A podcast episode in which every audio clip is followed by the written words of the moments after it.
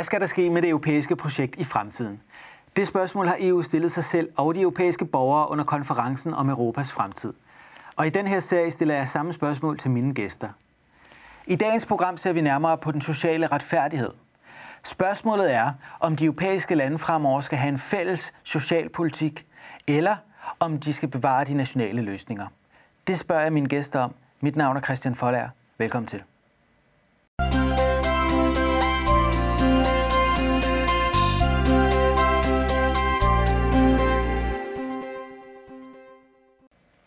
Og også velkommen til mine to gæster. Bente Sovnfrej, næstformand for Fagbevægelsens øh, hovedorganisation. Og også velkommen til dig, Claus Jensen, formand for Dansk Metal.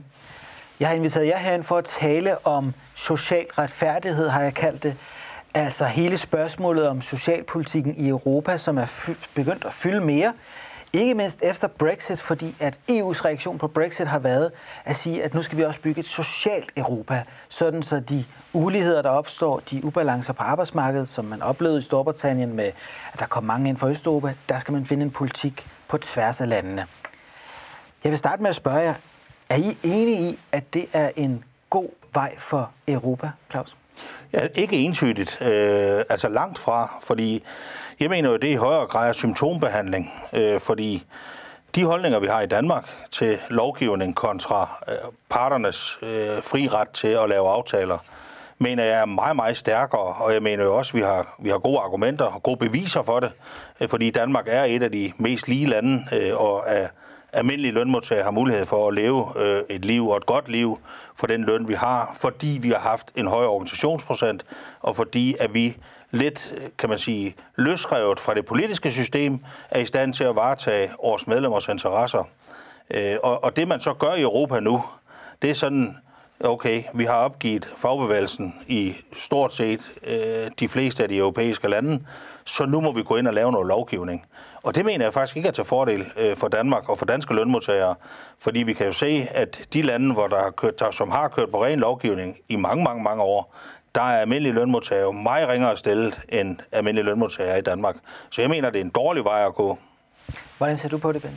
Jamen, jeg er meget enig med det, som, som Clausen siger. Altså, det, der er vigtigt for os, det er jo, at vi får noget kapacitetsopbygning i forhold til at understøtte for eksempel øh, en fagbevægelse, ja, også en arbejdsgiverorganisation i de europæiske lande, sådan så, at vi kan sikre det, vi har i Danmark, nemlig altså parternes autonomi, der kan forhandle og dermed også skabe nogle gode konkurrencefordele for det enkelte land.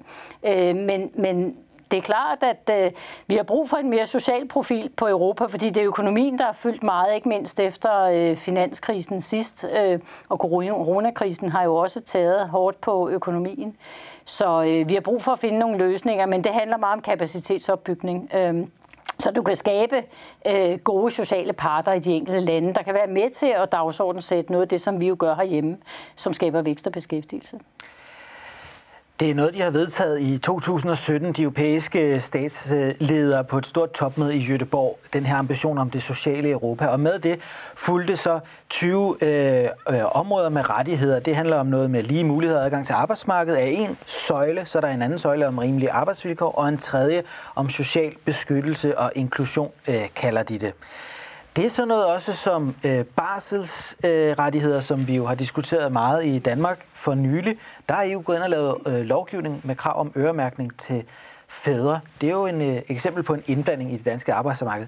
Men det er også forslaget om minimumslønninger, som kommissionsformanden har taget og gjort til sit eget og lovet, at der skal komme lovgivning på området. Jeg ved, du er modstander af minimumslønninger i Europa. Hvorfor, Claus? Jamen altså helt grundlæggende er det, fordi vi mener, at det, øh, det står i Lissabon-traktaten, at det må man ikke blande sig i. Altså det er jo sådan nærmest et af fundamenterne, øh, når man laver nye aftaler mellem de europæiske lande, så laver man en, kan man sige, en ny sæt af regler, grundlov for Europa, og der står, at man ikke må blande sig i lønforhold i de enkelte lande. Så jeg mener sådan helt grundlæggende, hvis vi skal tro på, at der er demokrati i forhold til vores EU-samarbejde, og at vi rent faktisk holder de aftaler, som vi laver med hinanden, så mener jeg helt grundlæggende, at det her det vil give et ordentligt mavepuster til dem, der tror på, at Europa også opfører sig demokratisk og ordentligt. Det er sådan set den første store øh, øh, hvad hedder det, aversion, jeg har imod det her forslag. Øh, det andet er jo, at altså, det her vil jo ikke hjælpe nogen. Altså, ikke? Jamen, fordi at vi, vi snakker jo ikke om, altså, og det ved jo rigtig mange af mine østeuropæiske kollegaer, de sidder og tror, øh, og det kan jeg jo høre, når jeg er til øh, kongresser i Industry All Europe, hvor jeg er næstformand, så sidder man jo over i de tidligere østeuropæiske lande øh, og sidder og taler om, at det er jo helt fantastisk. Nu, det kommer nok på højde med tyskernes minimumsløn, ikke også, som er lige omkring 9 euro. Øh, og, og det er jo slet ikke det, von der Leyen snakker om. Altså hun snakker om, om 60 procent af, af mediallønnen i landene. Og hvis jeg går ind og regner på det på en række af de østeuropæiske stater, øh, så er det jo meget, meget, meget begrænset, hvad de vil få ud af det i forhold til, der er nogle lande, som har lovfastsat mindsteløn i forvejen. Og jeg har bare regnet det ud sådan helt øh, konkret for, for Letlands vedkommende. Altså, de vil jo nærmest ikke tjene noget på det. Øh, og på det tidspunkt, hvor jeg regnede på det, der var von der Leyen i tvivl om, om hun ville sige 50 procent eller 60 procent. Og det var faktisk sådan, hvis det var endt med 50 procent, så skulle de faktisk gå en lille bitte smule ned i løn. Øh, og hvis hun endte på 60 procent, så kom de til, at de har en, en, media, eller en øh, minimumsløn. Øh, det er over nu på 2,45, eller det havde de på det tidspunkt, hvor jeg øh, var derovre. Øh, og der vil de så stige til lige underkanten af 3 euro øh, i timen. Så øh, de forventninger, man har i de østeuropæiske lande til, hvad von der Leyen kan komme igennem med her, de kommer slet, slet ikke til at stemme overens med virkeligheden. Og det vil være et hårdt slag for sådan et land som Danmark, hvis der lige pludselig kom en europæisk fælles minimumsløn. Måske ikke i første hug, men efterfølgende, så vil der jo komme til at ske ting og sager på arbejdsmarkedet. For eksempel, der vil komme en sag med en virksomhed fra et østeuropæisk land, der kommer herop og begynder at arbejde. En af mine lokalafdelinger tager ud og besøger virksomheden og siger, nu skal vi lige have lavet en overenskomst med jer. Så siger de, det, det behøver vi ikke, for vi følger års lands lov. Hvordan vil Europadomstolen øh, øh, dømme i den sag? De følger deres lands lov. I kan godt nok i Danmark. Men er det ikke godt nok, øh, når vi tager den frie bevægelighed ind i spillet også? Det vil jeg være i tvivl om, hvordan domstolen vil se på, for domstolen har altid dømt til fordel for den frie bevægelighed. Så der vil være rigtig mange faremomenter i, at man begynder at blande sig i det her, og det er og det kan man jo være endnu mere bekymret for, det virker ikke rigtig ligesom om, at de helt forstår vores system øh, ned i EU. Altså, øh, vi kan jo diskutere med, med rigtig mange kollegaer, parlamentarikere, øh, kommissærer, øh, og, og jeg synes, man sidder sådan tilbage med den, og det ved jeg ikke, om Bente hun kan bekræfte, man sidder sådan tilbage med en opfattelse af, de forstår sgu ikke lige helt, hvordan vi har bygget vores system op her, og hvordan har man lavet sådan en fantastisk arbejdsmarkedsmodel i Danmark. Øh, og det er jo endnu mere bekymrende, når de så vil ind og blande sig i det. Mm. Så jeg hører dig sige, det tror den danske model, hvor det er arbejdsmarkedets parter, der forhandler løn og arbejdsvilkår i stedet for lovgivning. Men Bente, ude i Europa, der har man jo i de fleste lande allerede minimumslønninger vedtaget ved lov. Er det ikke bare os heroppe i Skandinavien, der må forberede os på, at øh, det er den vej, det kommer til at gå i Europa? Nej, man kan sige, at de lande, som jo har mindsteløn, de, de kan jo bare vælge at hæve dem. Hvis det er så elendigt øh, lønmæssigt i de lande, så er der mulighed for at hæve lønnen. Og vi kan se, som Claus også siger, at de, de lande, som har indført mindstelønninger, har faktisk mistet deres kollektive aftaler. Hvis man har sådan en landkort og kigger på, hvor mange af vores øh, kollegaer i, i de europæiske lande havde kollektive aftaler bare for, for 15 år siden, så er det rigtig mange. Og så har de indført mindstelønninger, og, og så har de tabt faktisk de kollektive aftaler. Så, øh, så, så, og, og det, der er vores udfordring, det er jo, altså, jeg har også diskuteret på et tidspunkt med en polsk ambassadør, som sagde til mig, jamen, I kan bare indføre den der mindsteløn, så er der ikke social dumping i Danmark. Men hvad bliver niveauet for den mindsteløn, der i givet fald bliver øh, vedtaget? Og, og det vil underminere fuldstændig det aftalesystem, vi har. Det kan jeg se, og det skriver kommissionen faktisk også i deres forslag, øh, at, øh, at det har været med til også at ødelægge øh, de aftaler, der er rundt omkring. Men, men det er sådan et desperat forsøg på at give noget. Det var von der Leyen's øh, øh gave til, øh, da hun skulle vælges jo til SD-gruppen i parlamentet, og det er jo lidt ærgerligt, at, at, øh, at hun nu også synes, hun skal stå på mål øh, for den, og den, den skaber store udfordringer. Og jeg tror, som Claus også siger, de bliver utrolig skuffet, mine kollegaer. Jeg er vicepræsident i den europæiske fagbevægelse og taler rigtig tit med mine kollegaer. Og de har jo nogle forestillinger om, at vi snakker om 70 procent, 80 procent skal lønnen være, men det bliver aldrig øh, sådan. Altså tværtimod, så så vi under finanskrisen, hvordan man jo netop, fordi det var lovfastsat mindsteløn, så skruede man ned for lønnen, og man skruede op for pensionsalderen, op for arbejdstiden, hvorimod herhjemme, der er det mange af Claus' medlemmer arbejdede faktisk mange flere timer. Øh, fordi øh, og lavede arbejdsfordeling, og vi fandt nogle løsninger, der gjorde, at fleksibiliteten for den enkelte virksomhed var meget højere, end det vi så i, øh, i de andre europæiske lande. Og vi klarer os bedre igennem os. Nu tænker jeg jo ikke, at der er nogen af jer, der går ind for, at vi skal forlade EU eller træde ud af det indre marked eller begrænse den frie bevægelighed. Så der er vel også et dilemma for jer. Altså, hvis vi har fri bevægelighed i Europa, så er der rigtig mange arbejdstager, der kan komme til Danmark og arbejde til en meget lav løn. Så hvis vi ikke skal have minimumslønninger, hvad skal vi så gøre for også at varetage jeres medlemmers interesser? Jamen, som det er i dag, der er det jo vores arbejde. Mm. Det er jo fagforeningernes arbejde. Sørg for at komme ud til de virksomheder, som kommer her til landet, mm. præsentere dem for et overenskomstkrav, og så har vi altså de værktøjer i værktøjskuffen, som skal til, til at presse dem til at lave en overenskomst. Så altså, det må vi jo tage på os, øh, at det, det er jo også del af ligningen her, øh, og som jo også finder sted rigtig, rigtig, rigtig mange gange om året. Altså jeg tror, i år tror jeg, vi har lavet over 100 nye overenskomster med nye virksomheder, øh, som er startet op eller kommet ind i Danmark. Øh, og det gør vi jo hele tiden. Det er en løbende proces, som jo gør, at vi har kunnet holde det niveau øh, for vores arbejdsmarked, som vi har. Er der ikke en vis rimelighed i, at man i et Europa med fri bevægelighed, hvor folk kan rejse på tværs af landene og tage arbejde øh, nye steder, er nødt til at have nogle fælles minimumstandarder, også for at landene ikke spiller, øh, kan man, bliver spillet ud mod hinanden og hele tiden dumper vilkårene for at være konkurrencedygtige? Nej, fordi det bliver jo mindste fællesnævner. Altså, øh, vi vil jo gerne have øh, den fri bevægelighed, det er vi store tilhængere af, men vi vil også godt have en færre bevægelighed, altså at det er på ordentlige løn- og ansættelsesvilkår. Og det er jo ikke rimeligt, at folk kommer til Danmark og så underbyder de overenskomster, som Claus han har lavet, og arbejder for 80 kroner i timen, når timelønnen er, er højere, fordi vi skal jo også tænke på levestandarden i Danmark. Vores velfærdssamfund, det forudsætter vi har skatteindbetalinger. Øh, og jeg tror, man kan komme rigtigt. Det, det har vi jo foreslået i vores dialoger med både kommissionen og også med mine kollegaer i den europæiske fagbevægelse.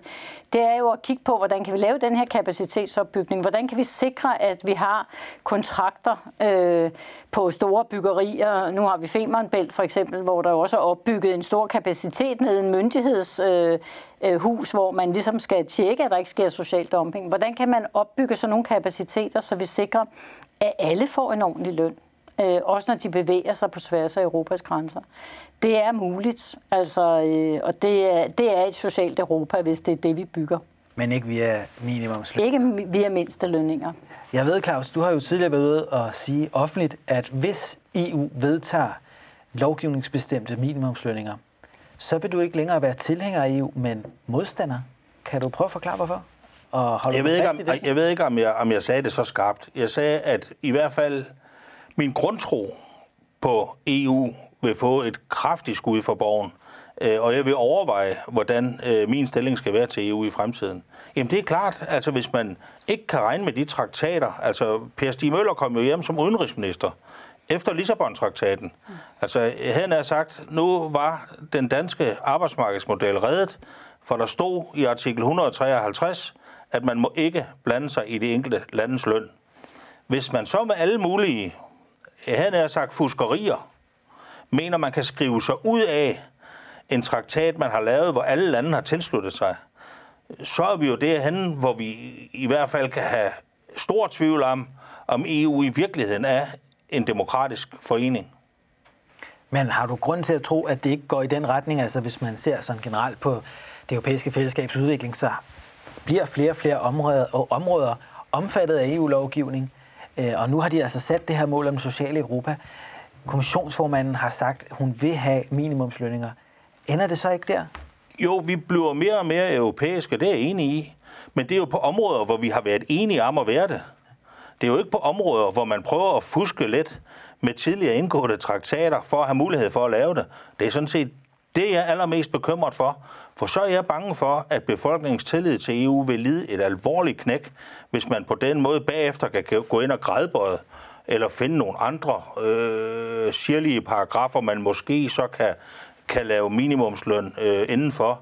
Øh, fordi det her, det er fuldstændig klokkeklart øh, for mig, at det kan man ikke, hvis man i øvrigt retter sig efter øh, Lissabon-traktaten. Hvordan ser I på det i Fagbevægelsens hovedorganisation? Er I også der, hvor I vil være modstandere af EU, hvis der kommer øh, nu, nu, hører jeg, nu hører jeg heller ikke, at Claus siger, at han er modstander af EU, men det er klart, at, at der er forbehold øh, ind i forhold til den begejstring, vi ellers måske har udtrykt øh, lidt mere skarpt. Øh, det, øh, det handler om hele den diskussion, der også ligger i øh, konferencen om Future øh, Europe, altså at, øh, at vi ønsker ikke i Danmark et føderalt Europa. Vi ønsker nogle stærke nationalstater i et stærkt fællesskab, som skal tage sig af de store dagsordner, klima, digitalisering osv., øh, sikkerhedspolitik. Øh, og ikke blande sig ned i nationale anlægner, som vi selv øh, har godt nok styr på. Så, så det er jo meget den kamp, der kører lige i øjeblikket. Øh, og jeg kan godt, når jeg sidder og bliver stemt ned af mine øh, kollegaer i den europæiske fagbevægelse, jo godt blive lidt bekymret, fordi de fleste de vil godt have mere lovgivning. Altså, øh, og når jeg så siger, at jeg er ikke bange for, at øh, når der kommer en krise, så skal man bare ned på lønnen, op på arbejdstiden, op på pensionsalderen. Øh, og så siger de, ja, men vi har ikke, øh, altså det der med at opbygge kapaciteten, det skal vi have hjælp til så. Ligesom vi hjalp i Østeuropa. Vi, fagbevægelsen i Danmark hjalp jo rigtig meget med kapacitetsopbygning i det gamle øh, Øst. Øh, og, og, og der har vi brug for, at EU går ind og bruger nogle penge på at lave kapacitetsopbygning, sådan så man kan sikre, at der kommer nogle ordentlige vilkår for, for lønmodtagerne. Og vi vil ikke det her føderale Europa, for jeg er enig med Claus i, at øh, så tror jeg simpelthen, at den danske befolkning også vender ryggen til, øh, til EU. Der er, en, altså, der er en stor opbakning, men nedenunder den gemmer der så også en skepsis, som skal man, man skal være utrolig opmærksom på. Vi så jo her med barselsdebatten, at der var øh, det meste af Folketinget modstandere, og man talte om, at det kunne ikke lade sig gøre, og det ville aldrig komme på tale. Men i sidste ende, så blev det jo vedtaget. De har samme retorik i den her debat. Tror I, at øh, regeringen i sidste ende må være nødt til at give sig og acceptere minimumslønninger? Øh, det, det mener jeg ikke, man, øh, man behøver. Øh, altså, øh, og i sidste ende, så må man jo lade domstolen afgøre, om Lissabon-traktaten står ved magt, eller om den ikke står ved magt. Altså, det er min holdning til det. Så du vil opfordre regeringen til, at så skulle man køre sagen? Ja, det, jeg mener, vi skal køre den her hele vejen, hvis ja. vi gerne vil, som Bente siger, have, at den danske befolkning stadigvæk skal tro på, at vi har et demokratisk Europa, hvor vi overholder de aftaler, vi laver med hinanden. Det tror jeg er utrolig vigtigt. Man kunne jo også sige, at der er også mange øh, danske familier, deres unge øh, øh børn øh, er måske ude og arbejde på en café i et eller andet sted i Europa. Det er jo også til gavn for dem, at der kommer minimumslønninger.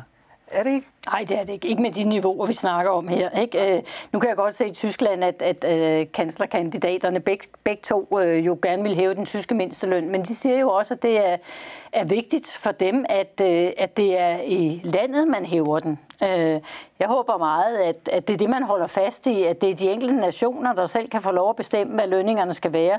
Og så tror jeg, at nogen... Øh, vil måske også tage derhen, hvor lønningerne så er rimelige. Altså, der er jo en grund til, at vi har mange, der kommer til Danmark og arbejder. Det er jo fordi, at de så kommer under Claus' overenskomster, for eksempel. Vi har jo social dumping, men, men vi har jo ikke meget af det, fordi det er jo fikset gennem de overenskomster, vi laver. Og der er jo også en meget skarp myndighedsfokus på øh, at løfte, løfte det her. Men, øh, men jeg håber at de unge stadigvæk tager, vil tage rundt og arbejde i Europa på caféer eller, eller på anden vis. Men, øh, men det er ikke et argument for at indføre en mindsteløn, det er det ikke. Og det er ligesom, vi åbner en ladeport eller en sliske, som vi også siger. Altså, hvad bliver det næste, hvis vi, hvis vi lægger os ned på den her og bare lader os køre over? Så risikerer vi jo, at der også bliver stillet spørgsmålstegn ved konfliktret, strækkeret og så videre. Ikke? Så det er jo meget vigtigt for os, som Claus også er inde på, at holde fast i, hvad der blev vedtaget i Lissabon-traktaten. Øhm. Og, og der tror jeg også, at regeringen, vi er enige med regeringen og arbejdsgiver, det er jo en meget fælles front, der står her. Vi har kun de radikale, der, der måske ikke er helt på, på, på linjen, men ellers så, så er det en massiv front i Danmark. Øh, og derfor tror jeg også, at så vil man jo køre den helt til ende. Europa er jo kendt for sin sociale model, og vi står for 25 procent af alle sociale udgifter i verden, selvom vi kun øh, efterhånden er 5 procent af verdens befolkning. Der er mange øh, store politikere som Merkel og andre, der taler om, at det kan ikke fortsætte. Vi kan ikke blive ved med at have så høje sociale udgifter. Ser I for jer, at den sociale model kommer i krise fremadrettet, og at vi bliver nødt til at skære endnu mere ned, end det vi allerede har gjort de sidste 10 år efter finanskrisen? Jamen, det kommer an på, hvad dit spørgsmål går på. Altså, i øh, alle de europæiske lande, så vil jeg nok være, ikke være i stand til at svare på det. Men hvis vi kun tager Danmark som udgangspunkt, altså, øh, så prøv en gang at kigge på vores overskud på handelsbalancen. Prøv en gang at kigge på, hvor flot er vi kommet igennem en kæmpe coronakrise, hvor alle mørkemændene var ude og skrige om, hvor forfærdelig vores økonomi vil gå, og i hvor mange år, altså vi lagde regningen i børneværelset, øh, så politikere var ude at sige. Og når vi så ser Danmarks Statistik øh, øh, seneste opgørelse over, hvordan vores nationale økonomi kommer igennem, så er vi stort set kommet igennem uden skrammer. Så, så i Danmark har vi et erhvervsliv, der er rigtig konkurrencedygtige, som er dygtige til at sælge varer til hele verden, og som er dygtige til at skabe øh, velstand i Danmark. Og derfor har vi råd til at have det sociale niveau, vi har i Danmark. Og det ser jeg overhovedet ikke nogen fare øh, for skulle blive ødelagt i fremtiden. Men jeg kan da sagtens se fare i andre europæiske lande. Altså de europæiske lande, der for eksempel ikke har valgt, at de vil satse på digitalisering. Mm. Og det er vores store nabo jo, desværre, lige nede sydpå, ja. Tyskland. Ja. Mm. Altså, de er jo et af de lande.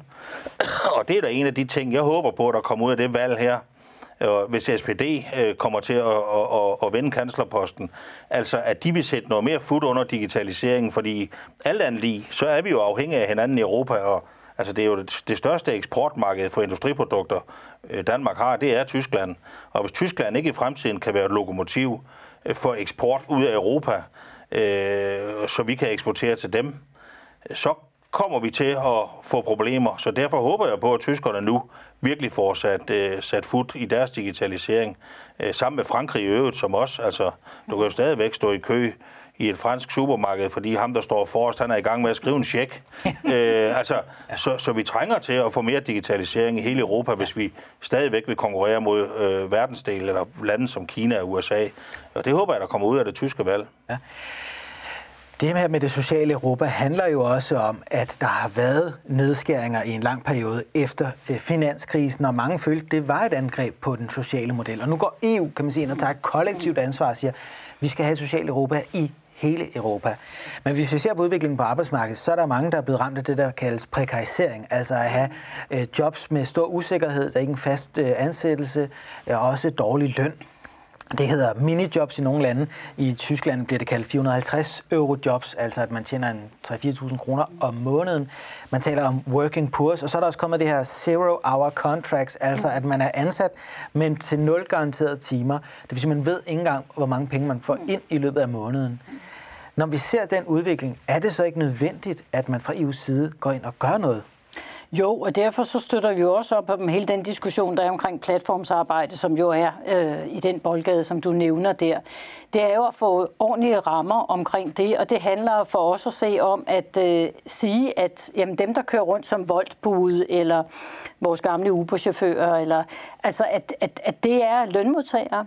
Det er ikke solo soloselvstændige, der kan, vi kan skalte og valte med på forskellig vis. Øh, og jeg bliver rigtig træt. I går hørte jeg et oplæg øh, af en leder, som sagde, at folk vil gerne arbejde på den måde. Altså med mere fleksibilitet. Og det tror jeg sådan set er rigtigt. Der er mange, der gerne vil have et mere fleksibelt arbejdsliv.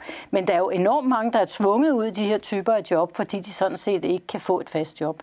Så, så, og, det, og, og der kan også være forskellige perioder i ens liv, hvor man synes, man er lidt mere risikovillig i forhold til at leve på den måde. Men der arbejder vi jo gennem den europæiske fagbevægelse op imod kommissionen, som jo kommer med et forslag om øh, et direktivforslag om det her med platformsarbejde. Og der er det bare vigtigt for os, at, at det, der bliver stadfæstet der, det er, altså vi har ligesom to kategorier. Vi vil ikke have en tredje kategori. Vi har lønmodtagere, og vi har arbejdsgivere. Øh, så det arbejder vi utroligt meget med, øh, og vi er meget ops på, øh, om det udvikler sig. Herhjemme har det ikke udviklet sig særlig meget, men det har det andre steder i Europa. Ja, vi ser i flere europæiske lande som Holland, Tyskland, øh, at det er stort set alle nye jobs, der er usikre jobs. På den måde opstår der vel også en generationskonflikt, altså mange af de ældre har stabile faste jobs, og mange yngre har usikre, ustabile jobs. De er heller ikke i samme grad medlemmer af fagforeningerne. Har I fagbevægelsen gjort det godt nok i Europa? I Europa? Nej, ganske bestemt ikke. Nej, hvorfor? Det vil måske lige slutte af med, altså det, øh, øh, øh, altså det der blev sagt, at altså, der er jo nogen, der kan svinge sig op til at sige, at her der er fagbevægelsen gammeldags, fordi vi er efter de her nye, moderne platformsjobs. Mm. Ej, det er vi sat med ikke, fordi de, de job, de var der jo i 1870'erne i Danmark. Der altså, det er jo den type job, som er gammeldags, som nu er blevet opfundet, pusset lidt af, og så prøver man at sælge det ud til arbejdsmarkedet som noget helt nyt og smart, og noget, de unge gerne vil. De unge, de vil jo ikke have job, som de ikke kan leve af. Altså, det, det tror jeg, man kan lave mange undersøgelser blandt unge mennesker og spørge dem, er I virkelig interesseret i job, I ikke kan leve af? Nej, det tror jeg ikke, der er nogen, der er. Så, så derfor så er det jo bare sådan en, en, øh, hvad skal man sige, sådan en måde at snyde befolkningen på og få det her slået op som noget nyt og noget smart. Det er ikke nyt og smart. Det har arbejdsgivere for 100 år siden prøvet at slippe afsted med og lade være med at betale øh, deres medarbejdere ordentlige lønforhold. Og så til det med Europa. Nej, vi har alt for lave organisationsprocenter i alt for mange europæiske lande. Og i, for 10 år siden, 15 år siden, brugte EU faktisk relativt mange penge på at styrke den sociale dialog i de enkelte lande, særligt, som Bente sagde før, i de østeuropæiske lande, da vi fik dem. Det er der jo bare blevet skåret ned på, og skåret ned på, og skåret ned på, og skåret ned på. Så hvis man vil gøre noget for at hjælpe de lande, så skulle man jo understøtte, at der opstod et organiseret arbejdsmarked, at folk kunne se fordele ved, at der var parter på arbejdsmarkedet, og man kunne se, at man fik nogle man siger, nærmest direkte benefit af, at man øh, var en del af et fællesskab øh, for at kunne opretholde ordentlige løn- og arbejdsvilkår. Og i dag er det jo sådan, at altså, jeg må jo nærmest finansiere, når nogle af mine østeuropæiske kollegaer skal med til møder i EU, øh, fordi de ikke selv har råd til det, øh, fordi at deres medlemskar er så øh, indsnævret, øh, så de ikke får kontingentpenge ind til at kunne rejse til møder og forsvare deres interesser ned i EU. Det er jo sådan nogle ting, man på europæisk plan skulle prøve at kigge lidt mere på, om der var nogle muligheder for at understøtte noget af, af det arbejde. Hvis vi nu skulle kigge lidt fremad også, øh, nu handler det jo om fremtidens Europa. Hvad er det så, vi skal gøre i stedet? Altså, vi skal ikke have europæiske minimumslønninger. Hvad vil så være jeres bud på en løsning, Bente? Jamen noget af det, vi har peget på, for vi ved jo godt, vi kan ikke bare stå med armen over kors og sige nej, nej, nej. Det har jeg, og jeg har også fået mange tæsk øh, for at, at gøre. Så det vi har sagt, er jo, at noget af det, der er væsentligt, det er jo, at man skal have arbejdsklausuler ind i for eksempel øh, store øh, indkøb, som det offentlige har. Så det offentlige går i spidsen. Altså når vi ser en Femern-Bælt-forbindelse, jamen så skal der være ordentlige vilkår for dem, der arbejder på den. Det er offentlige midler, der bliver brugt. Og når vi ved, hvor mange offentlige midler, der kører rundt øh, i Europa, så er det en af vejene. Det er at åbne det direktiv og få skrevet de arbejdsklausuler ind. Og det er der også en lydhørighed for. Kommissionen siger jo også selv, at det er vigtigt for dem, at de synes jo, at vores model er fantastisk. Altså, at man bygger øh, kapacitet op rundt omkring. Jeg vil gerne se det øh, mere konkret øh, understøttet ude i de enkelte lande. Og, og, og, og derudover så har vi jo øh, oplevet vores irske kollegaer for eksempel, men også andre steder, altså de oplever decideret union busting, ikke? altså at, at øh, fagbevægelsen ikke må komme ind på arbejdspladsen, øh, man må ikke lave overenskomster, man må ingenting. Der kan EU også være en meget stærkere stemme, som gør, at det bliver lettere for vores kollegaer rundt omkring at lave faglige organiseringer og få lavet overenskomster. Så jeg synes, vi har en palette, som vi også har øh, lobbyet for øh, i Bruxelles. Øh, det er vigtigt for os, og også over for vores øh, kollegaer, som sådan set rundt omkring er meget enige, og de vil alle sammen allerhelst have vores model, hvis de selv kunne vælge. Hvad vil du pege på, Claus? Fordi det, det, at vi beskytter, det er jo danske arbejdstager, men det her det er jo en generel udfordring for hele Europa, prekalisering af arbejdsmarkedet, social dumping osv. Hvad er løsningen så for Europa Medlemmer, medlemmer, medlemmer. i fagbevægelsen? Ja. Ja. Altså, det er det, der giver rygstød. Det er det, der giver dig power til at kunne indgå i seriøse forhandlinger. Det er det, der gør, at regeringer bliver nødt til at lytte til, hvad du siger. Øh, Og, og altså, man kan ikke tro, at hvis man har 5.000 medlemmer og kommer fra Ungarn, at regeringen så vil lytte til, hvad de siger i forhold til, hvis vi kommer øh, med de høje medlemstal, vi har og siger, øh, og har nogle ønsker øh, til øh, en, øh, en, en regering. Så altså, medlemsværvning er det aller, aller vigtigste, og, og det Bente siger med union busting, altså, man kunne jo udbrede lidt af det, vi har i Danmark til resten af Europa, altså helt tilbage fra fagbevægelsens start, septemberforliget, 1899, Ja. lønmodtagernes frie ret til at organisere sig. Det kunne man jo starte med at skrive ind mm. i Europa. Man skal sådan er, man, er det sådan set blevet forbudt at lave union busting, ja. for det er jo reelt det, at der står i septemberforliget, at det må arbejdsgiverne ikke. Så du kunne faktisk godt øh, forestille dig traktatændringer, der skulle styrke fagbevægelsens øh, muligheder? I... Jeg kunne godt tænke mig lidt eksport af ja. den danske model på det her område. Ja. Ja. ja. Eksport af den danske model. Så løsningen er ikke, at vi skal blive mere som europæerne, men at europæerne skal blive mere som os? Ja, og det er jo altid lidt svært, fordi man vil heller ikke være sådan nogen, der bare lægger sin klamme hånd ned over andre kollegaer. Men øh, det vi lige har, vi har lige opdateret vores, øh, vores fælles pjæs, vi laver sammen med Dansk Arbejdsgiverforening på, på engelsk øh, omkring vores øh, model, og det er klart, at den skal vi igen øh, have udbredt, og det, det har vi jo gjort gennem rigtig lang tid. Og, og jeg tror, hvis vi ikke arbejder for det her sociale Europa med ordentlige lønninger, og der er svaret så ikke mindste løn, jamen så får vi jo altså mere uro. Du spurgte tidligere, Claus, også om, om, om det her med, jamen øh, skal vi øh, trappe ned på det sociale Europa? Det er der ikke nogen af os, der synes, vi skal. Altså det er bare måden, hvorpå det sociale Europa skal se ud på. Vi stiller nogle spørgsmålstegn ved. Øh, og så vil jeg sige, hvis, hvis fagbevægelsen i Europa i de enkelte lande er svækket, så er vores europæiske fagbevægelse jo også svækket. Og eftersom den er skrevet ind i traktaterne som høringspart og social dialogpart øh, på alt, hvad der kommer fra kommissionen, så har vi jo en udfordring der. Fordi så har vi heller ikke en stærk stemme i forhold til, øh, til dialog med kommissionen. Så, så der er baglandet, så nogen som os og, og, og alle vores kollegaer rundt omkring, jo helt afgørende. Til sidst vil jeg så spørge jer, nu antog jeg før, at I ikke er imod den frie bevægelighed, men skulle man gøre noget i forhold til den frie bevægelighed? Det talte Mette Frederiksen faktisk om i sidste valgkamp, øh, og jeg ved, der er stærke stemmer, der ønsker det, men ønsker I et, en begrænsning eller et opgør med den frie bevægelighed?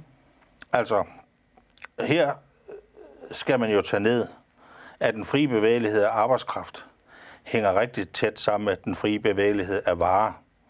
Det var jo en deal, der blev lavet, da vi tog 10 østeuropæiske lande med i EU.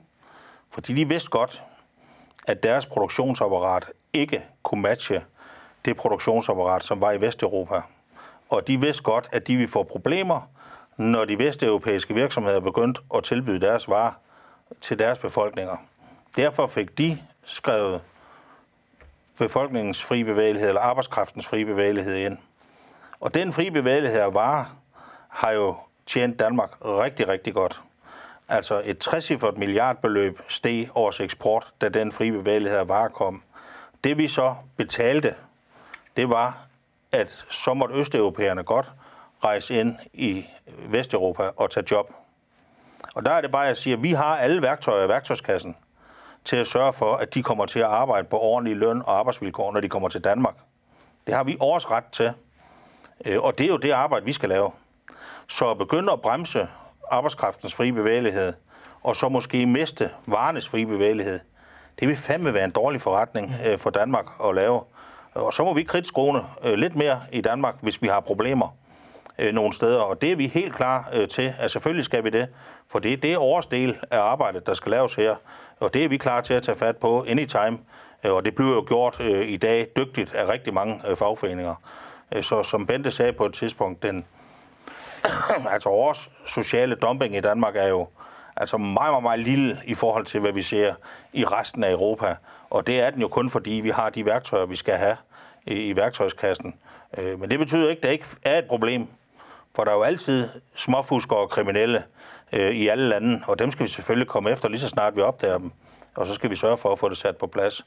Men det er en virkelig dårlig deal at begynde at handle med, at mors varer må bevæge sig frit i Europa for at spærre for nogle få, øh, som øh, driver social dumping i Danmark. Det er en dårlig forretning. Det er en dårlig forretning. Ja. Så det kan jo i hvert fald sende det budskab videre til regeringen herfra. Vi må se, hvordan det går, men jeg kan forstå, at fagbevægelsen i hvert fald øh, i jeres øjne, ikke overraskende, skal, øh, skal fylde øh, mere i fremtiden i Europa og tage større ansvar. Så jeg vil sige tusind tak, fordi I kom. Tak til dig, Bente, og tak, til dig, Claus. Og også tak til jer derude, der fulgte med. Husk, at vi snart er tilbage med et nyt afsnit om Europas fremtid.